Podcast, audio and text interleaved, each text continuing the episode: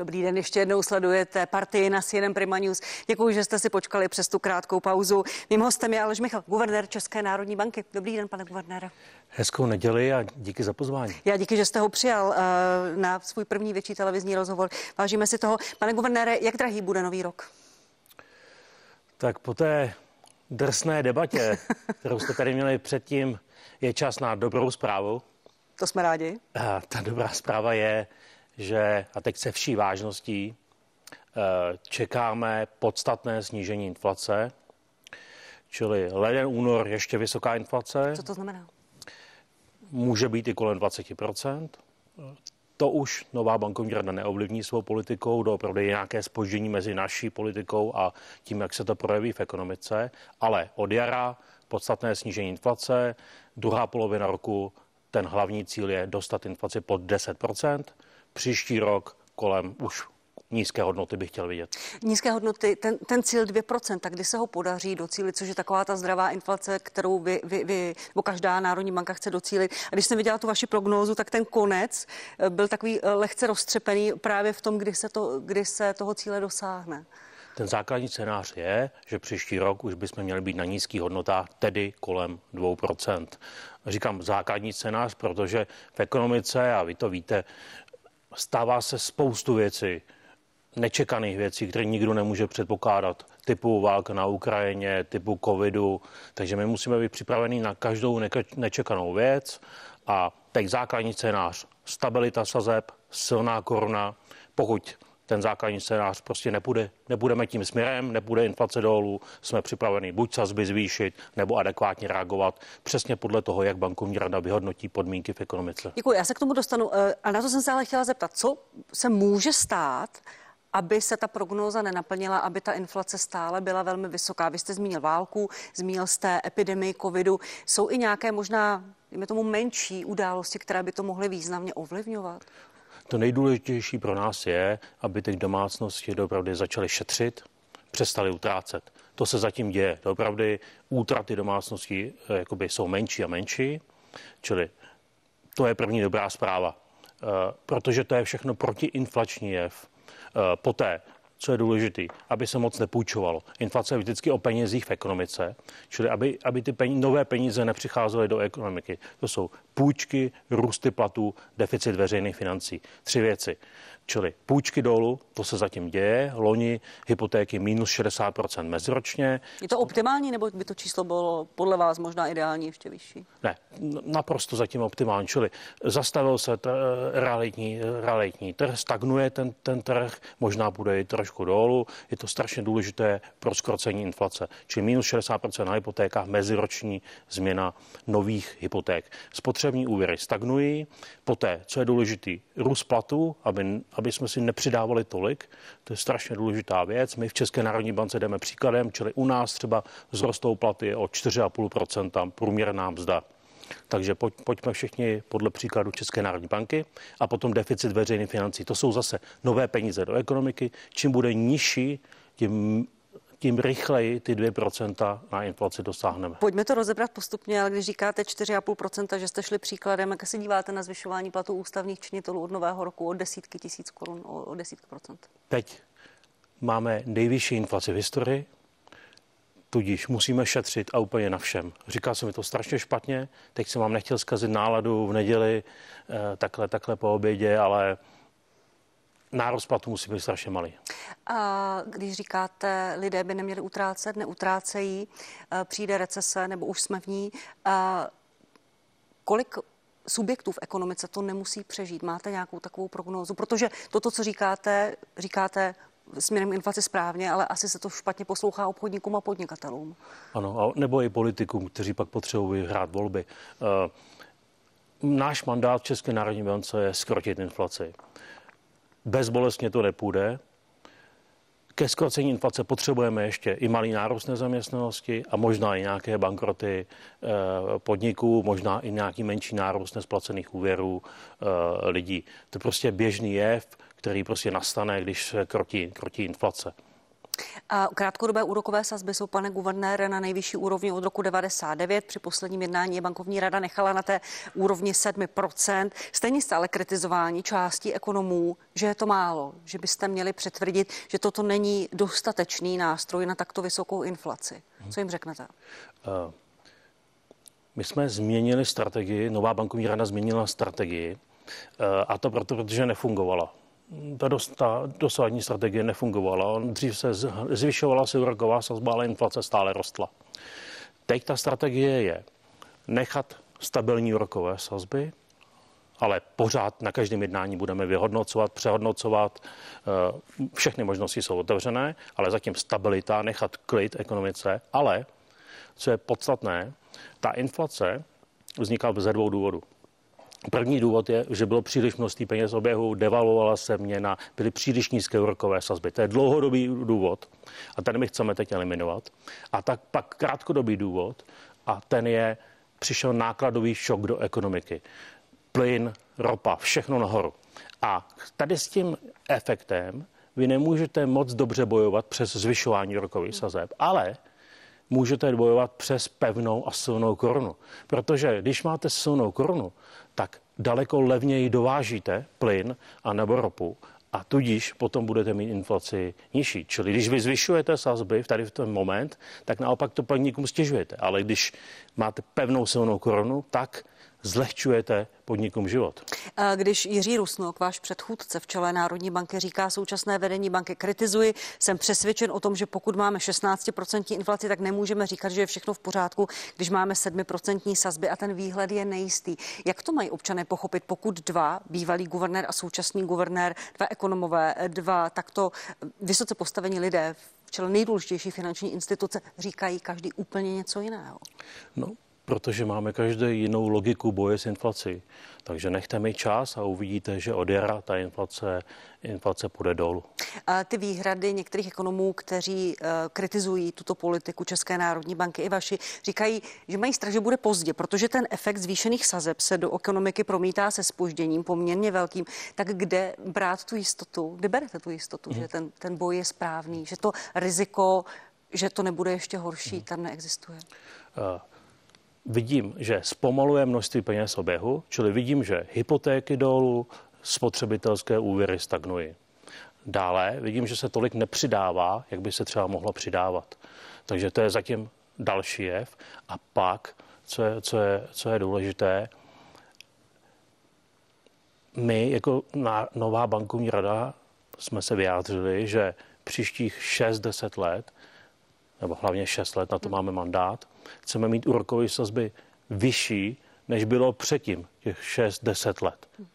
A tudíž my nechceme podporovat tu inflaci, aby vůbec, vůbec vznikla. Čili díváme se na to být trošku víc strategicky, dlouhodobě do budoucna. Vy říkáte, chceme vyšší úrokové sazby, to jste napsal i v tom komentáři pro majitele dlouhodobých úvěrů. Pokud nás někdo poslouchá, má hypotéku na mnoho let, s čím má počítat? Levné peníze už se nevrátí, s čím, s jakou průměrnou úrokovou sazbou mají počítat, aby, aby měli pocit, že to je normální? Tak ne, nemohu říct žádné konkrétní číslo, ale dokud inflace nezačne padat, tak my ta politika bude naprosto přísná od nás, protože ta nejdůležitější hlavní priorita pro nás je snížit inflaci. Nepodařilo se té minulé bankovní radě nám se to podaří. Paní Zamrazilová, paní viceguvernérka řekla v české televizi v, nedávno, řekla, že nevylučuje, že bude nutné úrokovou politiku zpřísnit. Co by se muselo stát, aby i vy jste s tím souhlasil? Ten nejdůležitější efekt, který by mohl nastat, je, a který by nás vlastně hodně přiměl k tomu zvažovat zvyšování rokových sazeb je spotřeba domácností. Čili my v ekonomii rozlišujeme nabídkovou a poptávkovou inflaci. Ta nabídková inflace je, když prostě vám drsně zdraží ropa nebo plyn, přes ní se, s ní se nejvíc bojuje tou silnou korunu. korunu. Když, když by ale přišla poptávková inflace, tudíž velký, velké nárosty platů a velká spotřeba domácností, čili najednou by se ty čísla změnila a lidé by začali utrácet, pak nej, nejlepším, nejlepším nástrojem, jak bojovat, je zvyšování krátkodobé úrokové sazby. Jak velkou neznámou v těch, v těch rovnicích a v těch výpočtech, protože ekonomie je živý proces i, i s dopadem v lidské psychice, jak, jak tam hrají roli uh, ceny energií, protože my nevíme, kolik bude stát uh, elektřina a plyn. Na spotu je teďka cena plynu levnější než před válkou, ale vláda zastropovala plyn podle opozice příliš vysoko. Co, jak s tím vy počítáte a jak s tím pracujete? A hlavně je to hodně nepredikovatelný jev uh, a i ten nástroj krátkodoba, můj, můj největší nástroj, ne, náš České národní bance, krátkodobá úroková sazba vlastně nemá vliv přímý přímý na, na ty ceny energii, proto potřebují tu sil, silnou korunu. Čili ano, ona mi výrazně výrazně hýbá nebo promítá se do, do tého výpočtu, výpočtu inflace. Kdyby jsme odmysleli od, od těch cen energií, tak už inflace teď zpomaluje. A bylo dobře, že vláda zastropovala, protože eh, opozice tvrdí, že ten strop je příliš vysoko a že obchodníci se na něj spoléhají a nemají motivaci tu energii zlevňovat. Žádná politika. Já bych z té otázky vycouval, nechtěl bych se jim plít do řemesla. Uh... Teď ale s dovolením otázka bude směřovat k politikům, ale s tím, co říkáte vy, že chcete pomoct od politiků, protože inflaci uh, pomůže snížit i zodpovědnější fiskální politika. Říkáte, uh, že naposledy byla na tom inflačním cíli v roce 2018 a to bylo období, kdy veřejné finance byly v přebytku. To není náhoda, to je vaše uh, citace z vašeho komentáře. Uh, máte pocit, že vás někdo bude poslouchat? Je potřeba, aby centrální banku politici v tomto poslechli. Ta základní logika je, že pokud my jako Česká národní banka jsme nastavili největší úrokové sazby nebo nejvyšší úrokové sazby za poslední 20 let. K tomu máme nejsilnější korunu, nejpevnější kurz za posledních 11-12 let, podle toho, jak dneska bude kurz. Tak k tomu my potřebujeme, aby deficit se snižoval, protože my jsme přísní na lidi, na, lidi, na obyvatelstvo, snižuje to inflaci, ale já nepotřebuji, aby ve stejném okamžiku obyvatelstvo dostávalo nové dotace, nové dávky, nové podpory, protože to pak inflaci v budoucnu zase může, může roztočit. Takže je v zájmu teď České republiky apelovat na politiky, aby deficit byl co nejnižší a aby byl, proč, proč teď bylo výročí, nebo bude výročí úmrtí Aloise Rašína, eh, eh, takže proč neapelovat na politiky, nemít vyrovnaný rozpočet?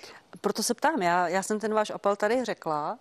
Mám, moje otázka směřovala k tomu, jestli věříte, že vás někdo bude poslouchat, protože Rozumím, že nechcete komentovat politiku, ale nevyhnu se v, tom, v tomto případě, protože máme pěti koaliční vládu, stále jsou nějaké volby, vláda je pod tlakem opozice, eh, chce asi, nechce asi úplně zrazovat a otrávit své voliče. Tak mě zajímá, jestli věříte, že tento váš apel bude vyslešen. Eh, pokud poch- politici pochopí moji logiku, kterou já jsem se teď tady snažil vysvětlit, že to je v zájmu České republiky snížit inflaci, tak věřím tomu, že, že prostě ten deficit, budou tíhnout k tomu, aby ten deficit byl nižší. Jo.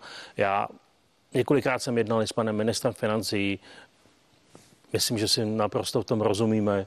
On budu držet palce, aby ten deficit tlačil, tlačil dolů čím méně nových peněz ekonomice teď, tím lépe pro nás do budoucna. A navíc my musíme i vlastně tušit, že se to pak jednou proti nám stejně, obra, stejně obrátí, proti politikům. Není možné, aby tady tak dlouho byla, dlouho byla velká inflace. 360 miliard to byl v loni e, rozpočtový schodek, teď se ho vláda naplánovala na 295. Co je z vašeho pohledu únosný schodek ještě?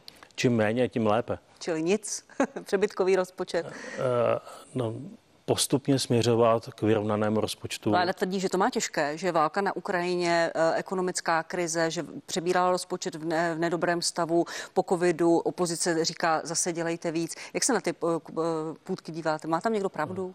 Tak já jsem přebíral, nebo stal jsem se guvernérem taky v období historicky nejvyšší inflace. Nová bankovní rada má historicky nejvyšší inflaci. Na nic si nestěžujeme. Problém vyřešíme do roka a půl na nic se nebudeme stěžovat a prostě použijeme všechny nástroje k tomu, aby jsme tu inflaci snížili.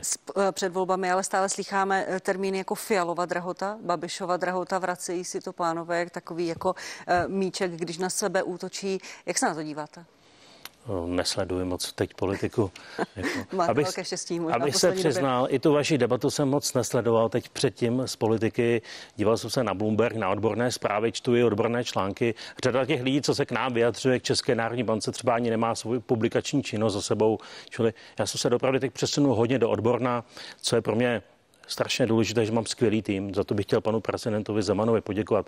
Eh, paní viceguvernérka Eva Zamrazilová, docentka ekonomie, byla proti devalvaci koruny, která, která tady byla, která byla proinflační. Pak je tady pan profesor Freud taky proti devalvaci. Dlouhodobě úrokové sazby spíše vyšší, aby podporovali spoření uh, úroky. Takže my se strašně shodujeme v tom nejužším týmu, v nejužším vedení České národní banky. Máme tam i dva nováčky, budou tady pan Procházka, pan Kubíček, kteří nastoupí v únor, od, od února. Takže myslím, že budeme budeme skvělý a politický kompetentní tým, na který se domácnosti můžu, mohou spolehnout a pokud, pokud si mě pozvete za rok, tak uvidíte, že ta inflace opravdu už bude výraznější. Já věřím, že přijměte naše pozvání i dřív. Pane guvernére, vy jste uh, u příležitosti uh, 100 let, které uplynuly od atentátu na Aloise Rašína, uh, se na něj odkazoval a ve svém komentáři jste napsal toto pro diváky, kteří to nečetli. Musíme začít spořit všichni a nejen peníze, ale i třeba svůj volný čas čteme, čtěme, učme se, dokonalujme se. Jen práce píle nás i celou zemi posunul někam dál. Nezbytečná zahálka při sledování nesmyslných seriálů. Tam jste se odkazoval na Rašína, který mluvil velmi podobně před 100 lety. Jsou Češi lenoši? Zlenivěli jsme? Podle mě jsme trošku zlenivěli. Eh, ta produktivita práce neroste tak, jako, jako dřív. Eh, Možná i souvisí s tím, že není tady tolik nových zahraničních investic, takový tlak na, na produktivitu, na ziskovost a trošku jsme šli k nějaké, jako by jsme přepnuli k zahálce, k jakési nárokové ekonomice, kdy opravdu dřív se víc pracovalo, aspoň podle dat, i tehdy byl jakoby před 10, 15 i 20 lety, když prostě začal velký boom přímých zahraničních investic, tak eh, i pan prezident Zeman tehdy byl premiérem a vlastně tehdy hodně zahraničních firm k nám investovalo. Koruna začala posilovat, exportu se začalo dařit, tak tehdy ta píle pracovitost pak odrážela v té silné koruně. Ale pak, pak bylo období, kdy prostě my jsme sami si devalvovali měnu a ty nízké úrokové sazby vlastně podpořily takovou politiku půjčovat, půjčovat, půjčovat, kupovat, kupovat, kupovat. A já bych to chtěl trošku převrátit. Proto bych chtěl proto takový ten závazek, že, ty, že budeme daleko přísnější než v těch předchozích deseti letech, aby se více spořilo a méně utrácelo a méně dívalo na, na seriály. Na seriály. To tady v televizi neslyšíme úplně rádi, ale uh, jakou roli v tom hrál COVID-19, to období covidu, těch lockdownů, kdy lidé mnohdy neříkám všichni, zdaleka ne všichni, uh, občas seděli doma a, a ty peníze nebyly kryty tou prací. Uh, asi ano, ale uvidíte, že v horizontu prostě 10-15 let to bude jenom malá epizoda, ten, ten covid. Já jsem Opravdu? teď bude. Já jsem teď hovořil o trendu, který tady prostě 10-15 let dopředu, dozadu a 10-15 let uh, do, dopředu. Čili malá epizoda bude ten covid, uvidíte. Říkáte, že jsme zlenivěli na druhou stranu části ve společnosti jsou lidé, kteří mají dvě, tři práce, stále jim to nestačí, pracují hodně a stále mají pocit, že, že nezaplatí svůj život teď akcelerováno mm-hmm. inflací. Tak těm řeknete co? Uh, já nedokážu každému našemu občanovi zaručit, aby měl větší, větší příjem. Od toho tady nejsem. Já jsem tady od toho, nebo náš mandát České národní banky je tady, aby jsme nastavili podmínky, aby se tady dobře žilo, pracovalo, aby tady nebyly vysoká inflace, aby vám neskrachovala vaše, vaše banka, čili stabilita cenové hladiny a stabilita finanční. Finanční to je pro nás strašně, strašně důležité. No. Část společnosti volá po euru, část společnosti chce korunu, někteří by rádi měli vůbec korunu eh, eh, na pořád žádná změna. I v té diskuzi tady před námi zazněl argument, že v Chorvatsko přijalo euro, vstoupilo do eurozóny, zdražuje se tam. Jaký je váš pohled? Co by se stalo v Česku po přijetí? Hmm. Já zrovna teď, hned po tom pořadu, tak letím do Bazilie, kde máme setkání guvernérů eh, z celého světa. Bude tam jak americký předseda Fedu, tak i guvernér Chorvatska. A jsem s ním o tom hodně mluvil. A Chorvatsko už bylo hodně euroizováno, jestli to takhle zní česky, no, zní to divně, zní ale... to divně, ale rozumíme vám, že ne. se tam hodně platilo eurem ano, a euro tam hrálo velkou roli kvůli turismu. Díky turismu, přesně. A i půjčky tam byly v eurech, vklady v eurech, cenovky už byly dvojí, dvojí, čili ta země přirozeně přešla. A u nás je ta situace úplně diametrálně odlišná. Já bych teď jenom potrhnul ten význam české koruny která nás vlastně může, to může být jako kotva nebo středobod pro ekonomiku. Pevná měna, která nás teď podržela a která teď zaručuje, že máme levnější nákupy eh, rop, rop, ropy nebo, nebo plynu. To nám teď strašně pomáhá, čili já bych nepospíchal s tím eurem, ale všechno je to politická otázka. Pokud politici rozhodnou jinak, tak my jsme servis a profesionálně zajistíme. Podle vás výhody a nevýhody, pokud by Česko přešlo na euro? Jestli jsou nějaké no. signifikantní, u kterých se, uh, které chcete lidem říct? Hmm. V eurozóně, podobně jako v Česku, byly 10 let před covidem, nebo 6-10 let před covidem, strašně nízké úrokové sazby. A podporovala se logika půjčovat, půjčovat, půjčovat. Takže ta výhoda koruny a České národní banky může být v tom, že opravdu my teď můžeme být přísní a budeme motivovat lidi ke spoření. Budeme je motivovat tím, že budou vyšší úrokové sazby než dřív. Eh, to je podle mě strašně podstatná výhoda, protože pak můžeme tu ekonomiku postavit na úsporách, na kapitálu. Eh, ty úspory pak můžeme použít třeba na nové, nové investice do nových, do nových technologií a nebudeme se hlavně pořád jenom zadlužovat, ať už firmy, lidi, anebo, nebo vláda. Takže tady, to, tady tu logiku já lepší nastavím, když budu mít samostatnou Českou národní banku a nezávislou Českou, Českou národní banku. Na druhou stranu, uh Občas slyšíme zástupce průmyslu, často to říká Radek Špicar, viceprezident Svazu průmyslu a dopravy. Tady říká stejně firmy už na euro, některé uh, přešly, obchodují v něm a touží po tom euro. Uh, jak jim rozumíte? Uh, pokud někdo vlastně v uvozovkách sobecky uh, prostě je pro ně výhodně, výhodné euro, tak prostě asi takhle bude, bude mluvit. Ale pro ekonomiku jako celek teď výhodné euro ještě, ještě není. Ale rozumím tomu, že pokud někdo nakupuje v eurech, prodává v eurech, typicky nějaký velký exportér, i komponenty, dodávky potřebuje v eurech, tak pro něj euro je výhodné, to je naprosto naprosto přirozené.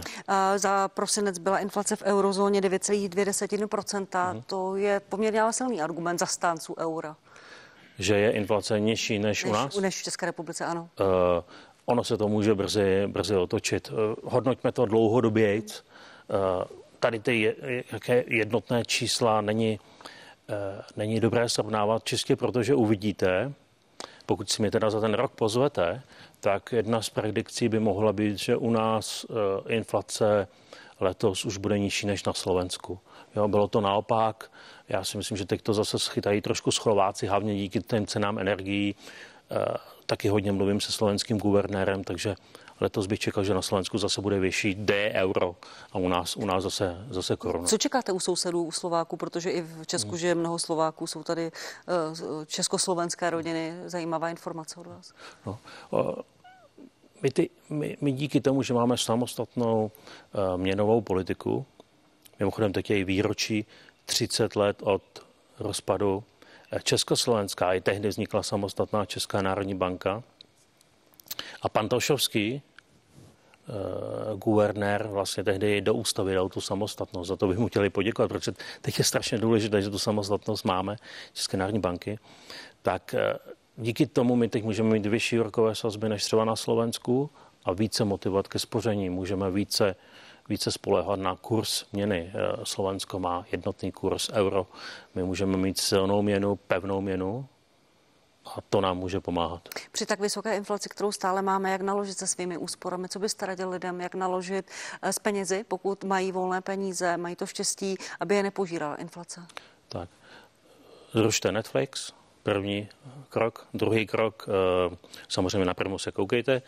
Druhý krok, třetí krok teda je pravidelná investice, jděte do banky nebo do nějaké investiční společnosti, je to jedno, vyberte si, koho chcete, nebo lepší, ještě lepší bude, navštívte tři, pět obchodních domů, dopravdy si udělejte čas, eh, navštívte tři, pět konkurenčních eh, bank, zajděte na jejich pobočky a každý, eh, rozhodněte se, komu nejvíc věříte a vyberte si jejich investiční fond a dejte tam 300-500 korun měsíčně nebo i tisíc korun podle toho, jak kdo má. Někdo opravdu nemá tolik peněz, někdo může mít peněz. Takže pravidelně spořte bez ohledu na to, jestli je covid, jestli je válka na Ukrajině, nebo jestli fantasticky prosperujeme. A na druhou stranu pro majitele dluhů, pro majitele úvěrů, co jim radíte? Pokud nemají to štěstí a nemají zafixovanou ještě si tu, tu nízkou úrokovou sazbu, co s tím? Uh, tam ta situace bude horší, opravdu ty úrokové sazby při té refixaci, nebo respektive při tom, když naskočí ty nové úrokové sazby, může být může být uh, horší. Uh, nedá se moc poradit, můžete zajít na pobočku, řada těch bank opravdu se chová velmi obezřetně k tomu, aby ten klient nepřestal splácet, čili můžete se poradit s osobním bankéřem, pokud ta situace by mohla být nějaká velmi drsná vůči vašemu, vůči vašemu rozpočtu to, na to se chci zeptat, protože to může být opravdu drsné, ta splátka může být no. vyšší o, o tisíce, vyšší tisíce no. nebo i desetitisíce korun, pokud někdo měl ten rozpočet napjatý už před touto, před touto událostí. Co s tím? Začne chudnout no. střední třída, to je nebezpečný jev i podle OECD, který, která říká, když začne chudnout střední třída, hrozí i ohrožení demokracie, nástup populistů a tak dále. No. Je, to, je to nebezpečné ve společnosti. Ano. Jo, a politik, politik by na tady to reagoval, ano, a musíme jim pomoct. Tak. Jo, já právě to říkám, se ptám, protože proto a, nejste politik. A já říkám, no v žádném případě nebudeme teď pomáhat, bohužel. E, to je prostě teď neseme důsledek toho, že před tím covidem jsme měli nízké úrokové sazby a žili jsme si nad poměry. A ta slabá koruna nám taky umožnila, nebo ta slabá koruna pak způsobila nárůst inflace teď. Takže já teď nemůžu vykompenzovat ty negativní jevy ze zvýšení úrokových sazeb a, nebo ze silné koruny na exportéry. Čistě tady to je dopad toho, že bojujeme proti inflaci.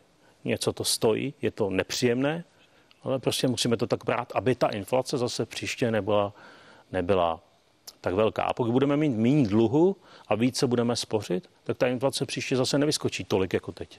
Eh, ještě dovolte jednu otázku na investování státních peněz.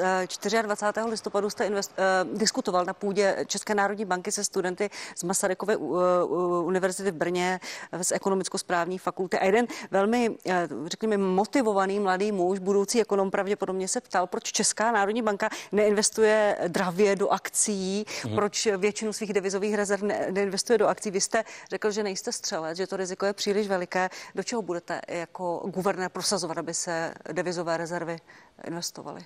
Tak tady to je otázka na hodinu. Ale, Máme tři uh, minuty. tři minuty, no tak to je skvělé. Uh, máme 130 miliard euro, strašně moc peněz. Máme druhé největší devizové rezervy po Švýcarsku, proto jsme schopni ochránit českou korunu a zabezpečit prostě ten středobod nebo tu kotvu pro tu ekonomiku.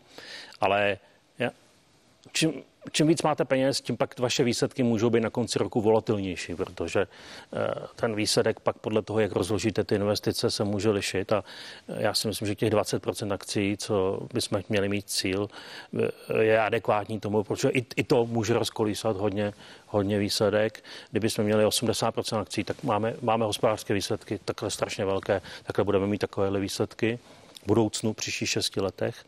Ale co je důležité a co bych chtěl jakoby říct lidem je, že dříve tady byla politika, že se rozprodávalo zlato.